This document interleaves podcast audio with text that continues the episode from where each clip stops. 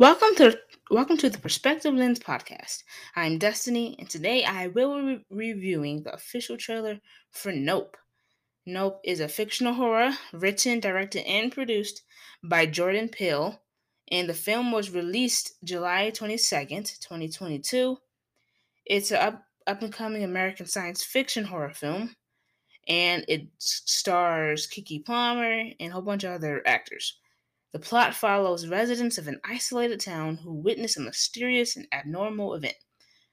And so I'm not much of a horror film fan, but um, it has been talked about, so I'm just decided to review it. So what I liked about the film was, or at least the trailer, because I only saw the trailer, haven't seen the whole film.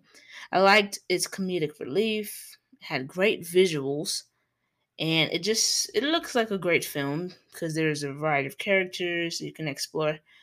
And what i didn't like about it was possibly the alien looking creature in the trailer that i saw. And well that's just about it. But i'm destiny and i'm signing off the perspective lens